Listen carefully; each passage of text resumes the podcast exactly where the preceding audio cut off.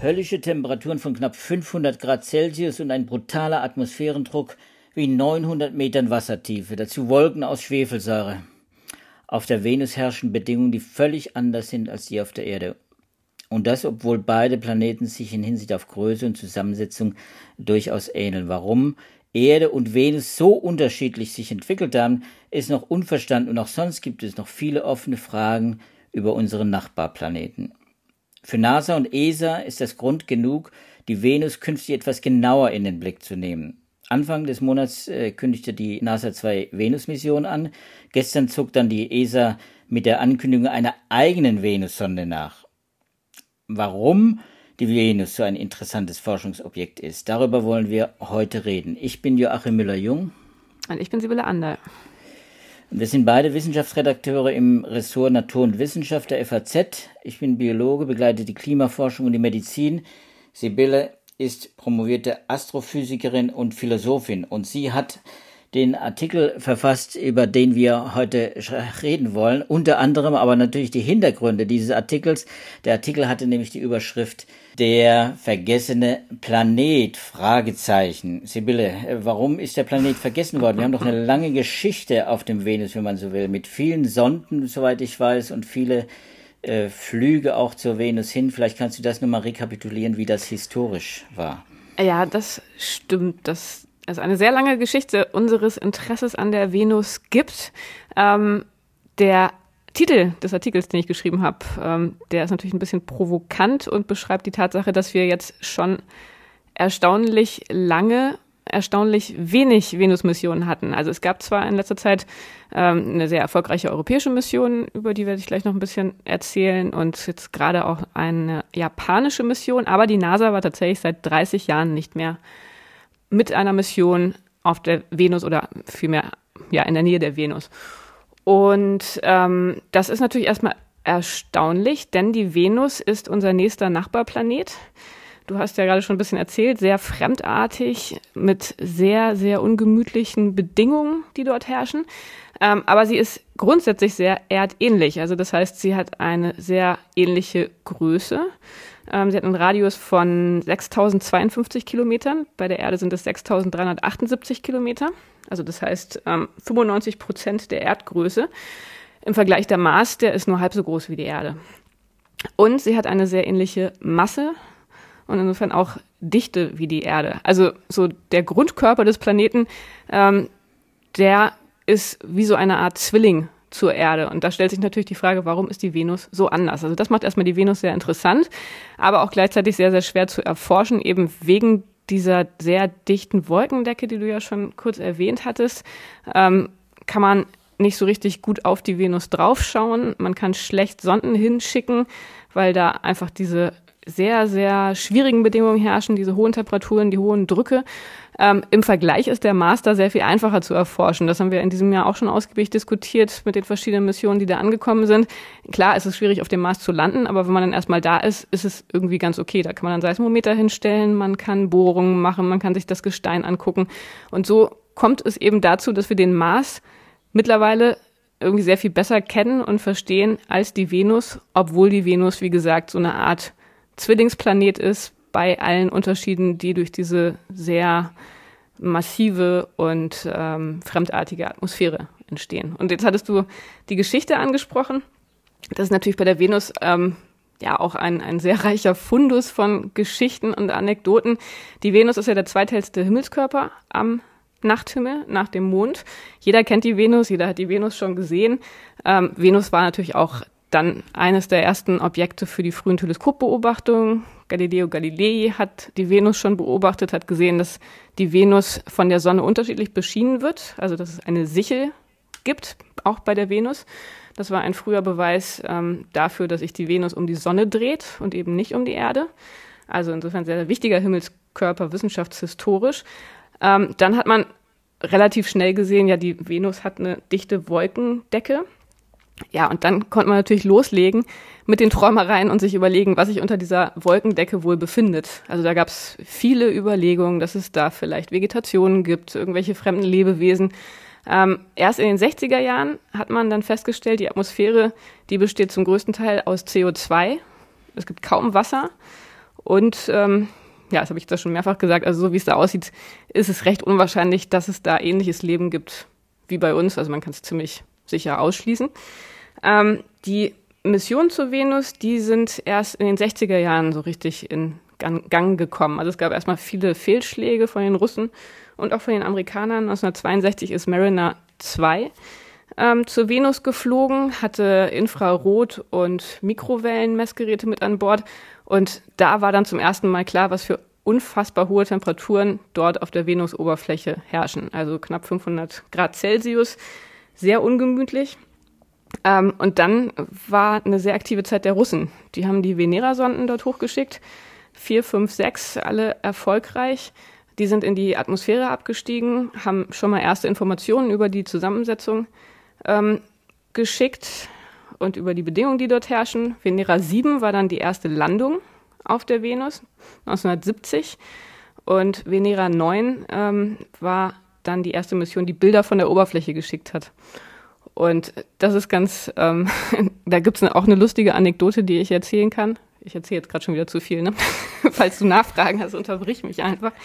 Ja, ich bin fasziniert. Das müssen spannende Missionen gewesen sein. Aber erzähl, ich komme dann aufs Leben. Aber genau, Leben. Also dazu habe ich nämlich eine interessante Anekdote. Ich war nämlich vor einigen Jahren auf einer Konferenz auf Hawaii, eine astrophysikalische Konferenz. Und da hatte ich ein Poster. Also auf Konferenzen ist es so, entweder man hält einen Vortrag oder sozusagen die kleinere Version, wenn man seine eigenen Ergebnisse vorstellen möchte, ist, dass man ein Poster macht. Also ein Plakat, wo man draufschreibt, was man gefunden hat. Und dann können da die Kollegen hinkommen, sich das angucken und mit einem darüber diskutieren. Und bei dieser Konferenz auf Hawaii hatte ich eben so ein Poster. Und normalerweise kommen da nicht so richtig viele Leute vorbei, muss man sagen. Also man steht da blöd rum und es passiert nicht viel. Aber bei dieser Konferenz, das war die große Ausnahme, denn neben mir hing ein anderes Plakat, das ein unglaublicher Publikumsmagnet war. Also die Leute strömten dahin und haben sich dieses Plakat angeguckt. Und irgendwann habe ich dann auch mal geguckt, was das denn überhaupt für ein Thema ist. Und da waren das dann russische Wissenschaftler, die Bilder von den Venera-Missionen ausgewertet hatten und behaupteten, dass man da Umrisse von Reptilien sehen würde. Also völliger Blödsinn. Es war völlig rätselhaft, wie die mit ihrem Plakat auf diese Konferenz gekommen sind. Wurden dann auch irgendwann rausgeworfen. Aber diese frühen Bilder von der Venusoberfläche, die haben nachhaltig die Fantasie der Menschen angeregt. Also wenn man auf ein Geröllfeld guckt, dann kann man sich da alles Mögliche einbilden. So richtig toll war die Qualität dieser frühen Aufnahmen auch nicht. Aber das war meine persönliche Erfahrung mit diesen ersten Venusbildern. Was weiß man denn, Sibylle, über die Kruste der Venusoberfläche quasi? Wie sieht die denn aus? Ist die ähnlich? Ist sie durchbrochen? Ist sie durchgehend? Du sagst jetzt Geröll. Hat man da schon einen Blick drauf werfen können durch diese dichte Atmosphäre? Ja, genau, das ist natürlich ein spannender Punkt, denn, wie du ja jetzt auch gerade gesagt hast, man kann halt durch die Wolken nicht so richtig gut durchgucken, weil sie so wahnsinnig dicht sind.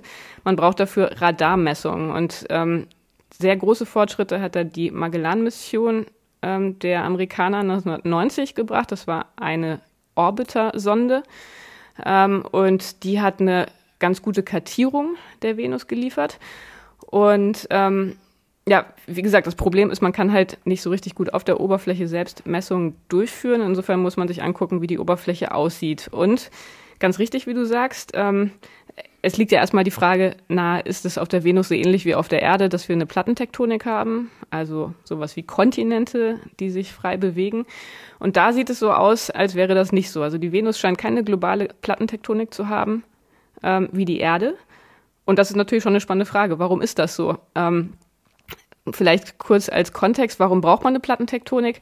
Bei den Oberflächen von Planeten ist es ja so, dass die Planeten von innen heiß sind.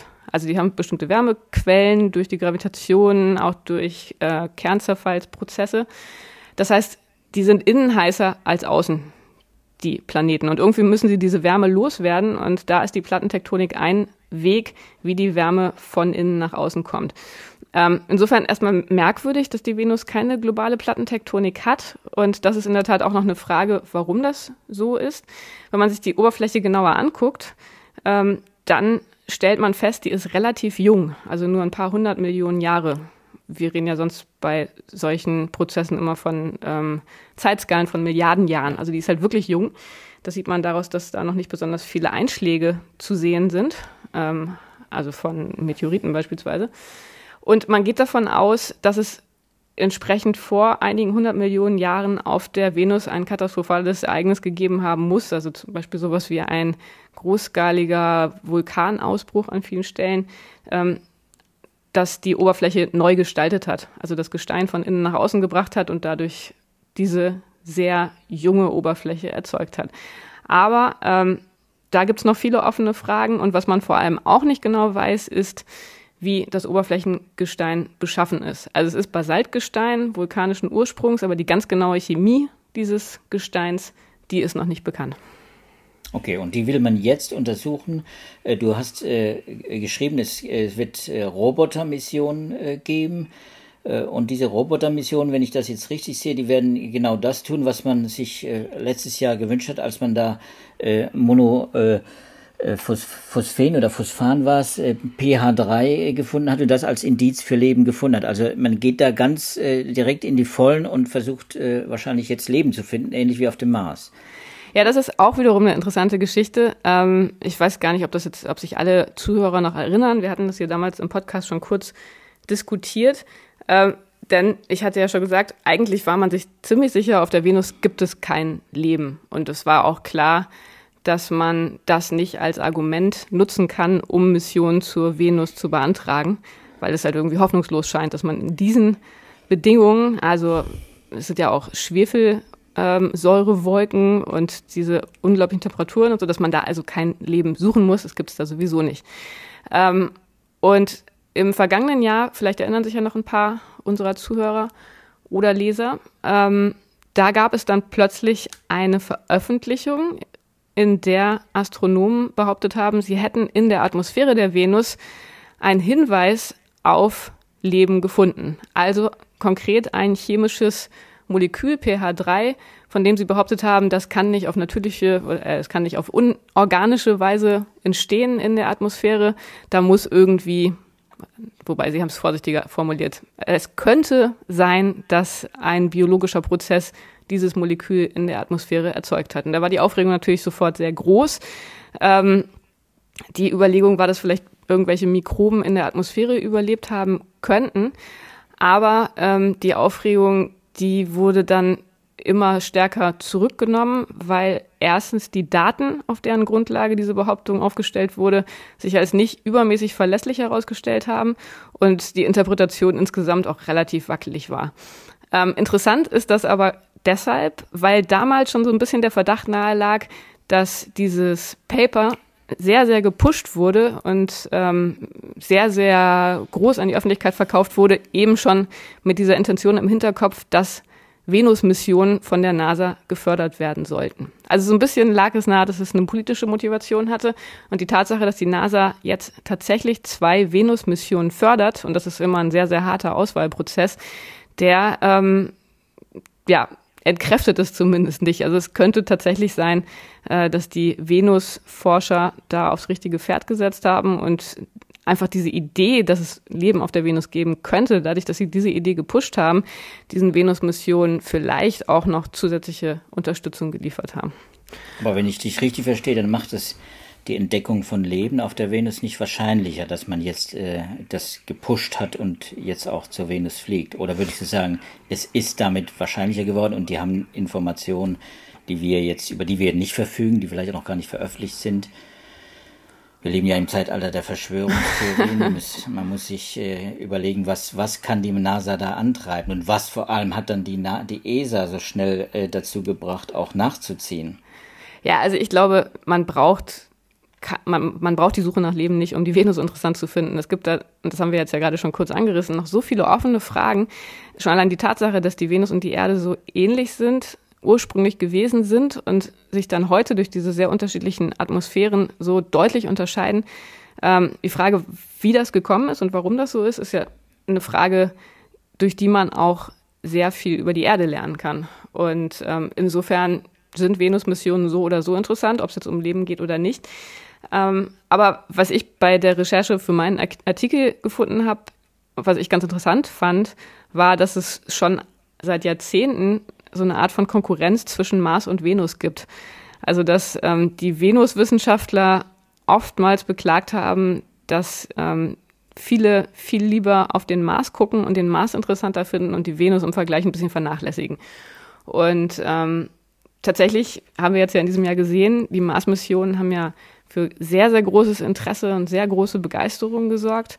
Da war der Fokus voll auf dem Mars und dass die Venus jetzt nachzieht, ist natürlich ganz interessant. Es gab 2017 schon diese Programme der NASA in der Begutachtung.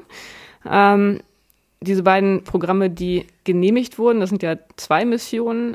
Auf der einen Seite Da Vinci und auf der anderen Seite das Veritas-Programm. Kann ich auch gleich noch ein bisschen was dazu erzählen. Die sind 2017 schon im Rennen gewesen, sind dann aber ausgeschieden. Stattdessen hat die NASA sich für Asteroiden-Missionen entschieden. Und da war dann tatsächlich die Klage groß, dass wieder die Venus den Kürzeren gezogen hat. Und jetzt sozusagen in der Nachfolgerunde, wo beide Programme nochmal an den Start gegangen sind, da waren sie jetzt erfolgreich. Und natürlich spielt es auch eine Rolle, ob in der Öffentlichkeit eine Begeisterung für solche Missionen da ist. Insofern glaube ich, kann man ausschließen, dass es gar keine Rolle gespielt hat, diese ganze Diskussion um Leben auf der Venus für diese Programme. Aber in einem strengen wissenschaftlichen Sinne kann das eigentlich nicht zentral gewesen sein. Was man aber auf jeden Fall sagen muss, ist, es gibt auch gerade in Bezug auf die Atmosphäre noch viele offene Fragen, was so die Zusammensetzung angeht, was das Wetter auf der Venus angeht. Und klar, da kann es natürlich sein, dass man irgendwas Interessantes findet, irgendwas chemisch Auffälliges. Aber dass das Leben ist, das würde mich wirklich sehr überraschen. Aber was könnte denn das Interesse an der Venus jetzt noch vergrößern? Außer, dass man sie natürlich sehr gut sieht am Himmel, das hast du schon erwähnt. Viele orientieren sich quasi am Sternenhimmel an der Venus. Aber was könnte denn jetzt über die Informationen hinaus, die man hat, so interessant sein? Du hast erwähnt, man kann daraus auch etwas für die irdischen Verhältnisse lernen. Was ist das? Das Wetter wird es wahrscheinlich nicht sein. Das ist ja dann doch etwas anders. Naja, was oft angeführt wurde, also tatsächlich wurde anfänglich auch das Wetter angeführt, also so in den 70er Jahren, als für Venus-Missionen geworben wurde, weil gesagt wurde, wenn man sich dafür interessiert, wie sich Atmosphären allgemein verhalten, dann hat man mit Venus, Erde und Mars ein wunderbares Spektrum. Man hat auf der einen Seite die sehr dünne Marsatmosphäre, die aber ja auch Stürme und sowas hervorbringen kann. Dann hat man die mitteldichte Erdatmosphäre und dann hat man die sehr viel dichtere Venusatmosphäre. Und wenn man wirklich so ein ganzes Spektrum verschiedener Atmosphären hat, ist ja klar, dann versteht man die allgemeinen Vorgänge in Atmosphären sehr viel besser. Und das ist dann letztendlich auch was der irdischen Meteorologie vielleicht zugutekommen kann. So, also das war am Anfang durchaus ein Argument. Dann natürlich, heutzutage ist Klimaentwicklung natürlich ein wichtiger Punkt. Die Venus hat ja einen Treibhauseffekt. Also nochmal, die Atmosphäre besteht ja größtenteils aus CO2. Sie hat einen ähnlichen Stickstoffgehalt wie die Erde. Und man geht davon aus, dass ursprünglich auch die Atmosphäre von beiden Planeten sehr ähnlich war. Also dass es auch auf der Erde eine sehr dichte, CO2-haltige Atmosphäre gegeben hat. Dann war es aber auf der Venus so, dass der Venus irgendwie ihr Wasser verloren gegangen ist. Die Venus ist extrem trocken heute. Und das ist auch noch so eine Frage, was ist mit dem Wasser passiert? Frage, die man sich ja im Übrigen auch beim Mars stellt, aber bei der Venus eben auch. Und vor allem, warum hat die Erde das ganze Wasser noch? Und diesen Unterschied im Wassergehalt, den macht man dafür verantwortlich, dass sich die Atmosphären so unterschiedlich verändert haben, weil das Wasser auf der Erde dazu geführt hat, dass sehr, sehr viel von dem Kohlenstoff aus der Atmosphäre in das Gestein der Erde eingebunden wurde und dadurch der CO2-Anteil auf der Erde gesenkt werden konnte. Bei der Venus war das nicht der Fall, da ist das ganze CO2 noch in der Atmosphäre. Und das hat dazu geführt, dass sich die Venus in so einem feedbackartigen Effekt halt immer stärker aufgeheizt hat. Und ja, also wenn man es jetzt ganz vereinfacht sagen wollte, dann würde man sagen, ja, an der Venus sieht man, wie sowas funktionieren kann, also so eine Art mahnendes Beispiel für die Erde. Aber dass es wichtig ist, Entwicklung, klimatische Entwicklung gut zu verstehen, auch für die Erde, das ist ja ziemlich fraglos der Fall. Was unterscheidet denn die beiden Missionen, also jetzt die europäische und die amerikanische Mission? Oder ergänzen die sich? Wie ist das? Genau, also die Missionen von der NASA, wie gesagt, sind zwei Missionen, die sind Teil des NASA Discovery Programms. Das gibt es seit 1992 und da werden planetare Missionen gefördert, die nicht so unwahrscheinlich teuer sind, aber trotzdem interessante Ergebnisse bringen sollen. Also die beiden Missionen, die kriegen jeweils 500 Millionen Dollar als Finanzierung. So, und die erste Mission, das ist die Veritas-Mission, das ist eine Orbiter-Mission. Also das heißt, die wird um die Venus herum fliegen, hat verschiedene Instrumente an Bord. Und da geht es darum, auf der einen Seite nochmal dreidimensionale Karten der Venus-Oberfläche zu produzieren. Und dann hat sie einen Spektrometer an Bord. Das ist wichtig, um die Chemie der Oberfläche zu verstehen. Das hatte ich ja vorhin schon kurz erwähnt. Das ist bisher noch ziemlich unbekannt, wie die Gesteinschemie aussieht. Und das ist einfach deshalb wichtig, weil das Oberflächengestein mit dem Gas der Atmosphäre wechselwirkt. Und wenn man nicht weiß, woraus die Oberfläche ist, dann versteht man letztendlich auch nicht so richtig, wie die Atmosphäre funktioniert. So. Also insofern wichtige Informationen. Und das Dritte, was die Veritas-Mission noch vermessen will, ist das Gravitationsfeld der Venus. Und das ist deshalb wichtig, weil man daraus auf die Struktur des Inneren des Planeten schließen kann. Also das ist schon mal eine sehr umfassende Mission. Die zweite NASA-Mission ist die Da Vinci Plus-Mission. Das ist eine Sonde, die wird in der Venusatmosphäre absteigen. Und das heißt, die wird dann die Zusammensetzung in der Atmosphäre, während sie darunter steigt, bestimmen und wird dann auch noch Aufnahmen der Oberfläche zur Erde schicken und wird dann durch diese Aufnahmen der Oberfläche auch hoffentlich mehr Licht auf diese Frage, die wir am Anfang diskutiert haben, werfen, wie es mit der Tektonik der Venus aussieht, also wie die Oberfläche gestaltet wird und wie die Wärme aus dem Inneren der Venus nach außen kommt. Also das sind die beiden NASA-Missionen, die decken schon ziemlich viel ab. Und das wurde am 2. Juni schon bekannt gegeben, dass die gefördert werden. Und gestern ist dann die ESA nachgezogen mit der EnVision-Mission. Das ist die 5. Mittelklasse-Mission des Cosmic Vision Programms. Das ist ja bei den großen Raumfahrtorganisationen immer so, dass sie sich einfach dann so Meilenstein-Vorsätze überlegen, was sie erreichen wollen. Und das ist halt bei der ESA das Cosmic Vision Programm. Und ja, die EnVision-Mission ist auch ein Orbiter, also wird sich auch um die Venus herum bewegen, auf einem sehr elliptischen Orbit und wird dann ganz verschiedene Instrumente dabei haben, um ganz verschiedene Sachen zu messen. Also sowohl in der Atmosphäre als auch auf der Oberfläche und sie wird auch ein Radarinstrument der NASA mit an Bord haben. Also das ist tatsächlich eine Kooperation und genau wie du sagst, diese drei Missionen, die werden sich hoffentlich wunderbar ergänzen und dann ja in den 30ern wahrscheinlich zu einem neuen Boom der Venusforschung führen. Also wenn ich dich richtig deute, Sibylle, dann meinst du schon, das ist die 1 Milliarde, die es zusammen ausmacht, das ist schon gut angelegtes Geld. 1 Milliarde nur für die amerikanischen Missionen. Das ist ja immer sowieso eine schwierige Frage bei diesen Missionen, aber ich glaube, man kann wirklich sehr viel sowieso über die Venus lernen und weil sie aber so sehr ähnlich ist wie die Erde, ist das auch was, was, glaube ich, dann auch viel Transferwissen für unseren eigenen Planeten abwerfen wird. Also ich finde das sehr spannend, ich freue mich darauf und also ich glaube, in der Tat ist es jetzt nicht ganz falsch zu sagen, dass die Venus vielleicht ein bisschen auch unterschätzt wurde oder auch vernachlässigt wurde in der öffentlichen Wahrnehmung, denn das ist wirklich ein sehr, sehr spannender Planet. Ja, und sie ist ja strange, wie du sagst, das ist ja dann wirklich auch ein Planet, der völlig anders ist als der Mars. Nicht nur halb so weit entfernt wie der Mars, sondern eben und deswegen auch schneller zu erreichen, sondern wirklich auch von der Oberfläche, von der Zusammensetzung her wirklich was ganz anderes, ne? Wenn ich das als Biologe so sagen darf. Ohne, dass ich da Leben erwarten darf. Das ist natürlich mein großes Problem, das ich mit der Venus habe. Ja, nee, tatsächlich ganz anders, aber diese drei Gesteinsplaneten zusammen, also Venus, Erde, Mars, das Wissen über diese Planeten, glaube ich, das ergänzt sich an vielen Stellen sehr gut. Und das ist natürlich dann auch immer noch das Zusatzziel. Man will ja letztendlich nicht nur unser Sonnensystem verstehen, sondern man will Planeten im Allgemeinen verstehen. Und das ist auch ein Argument, was jetzt bei diesen ganzen neuen Venus-Missionen immer auch eine Rolle spielt. Also die exoplanetaren Missionen und Programme, die boomen ja momentan unglaublich. Also die Frage, was es für Planeten in fremden Sonnensystemen gibt, die ist ja sehr, sehr faszinierend. Eine sehr schwierige Frage, aber auch eine Frage, in der wir in den vergangenen Jahrzehnten sehr, sehr große Fortschritte gemacht haben.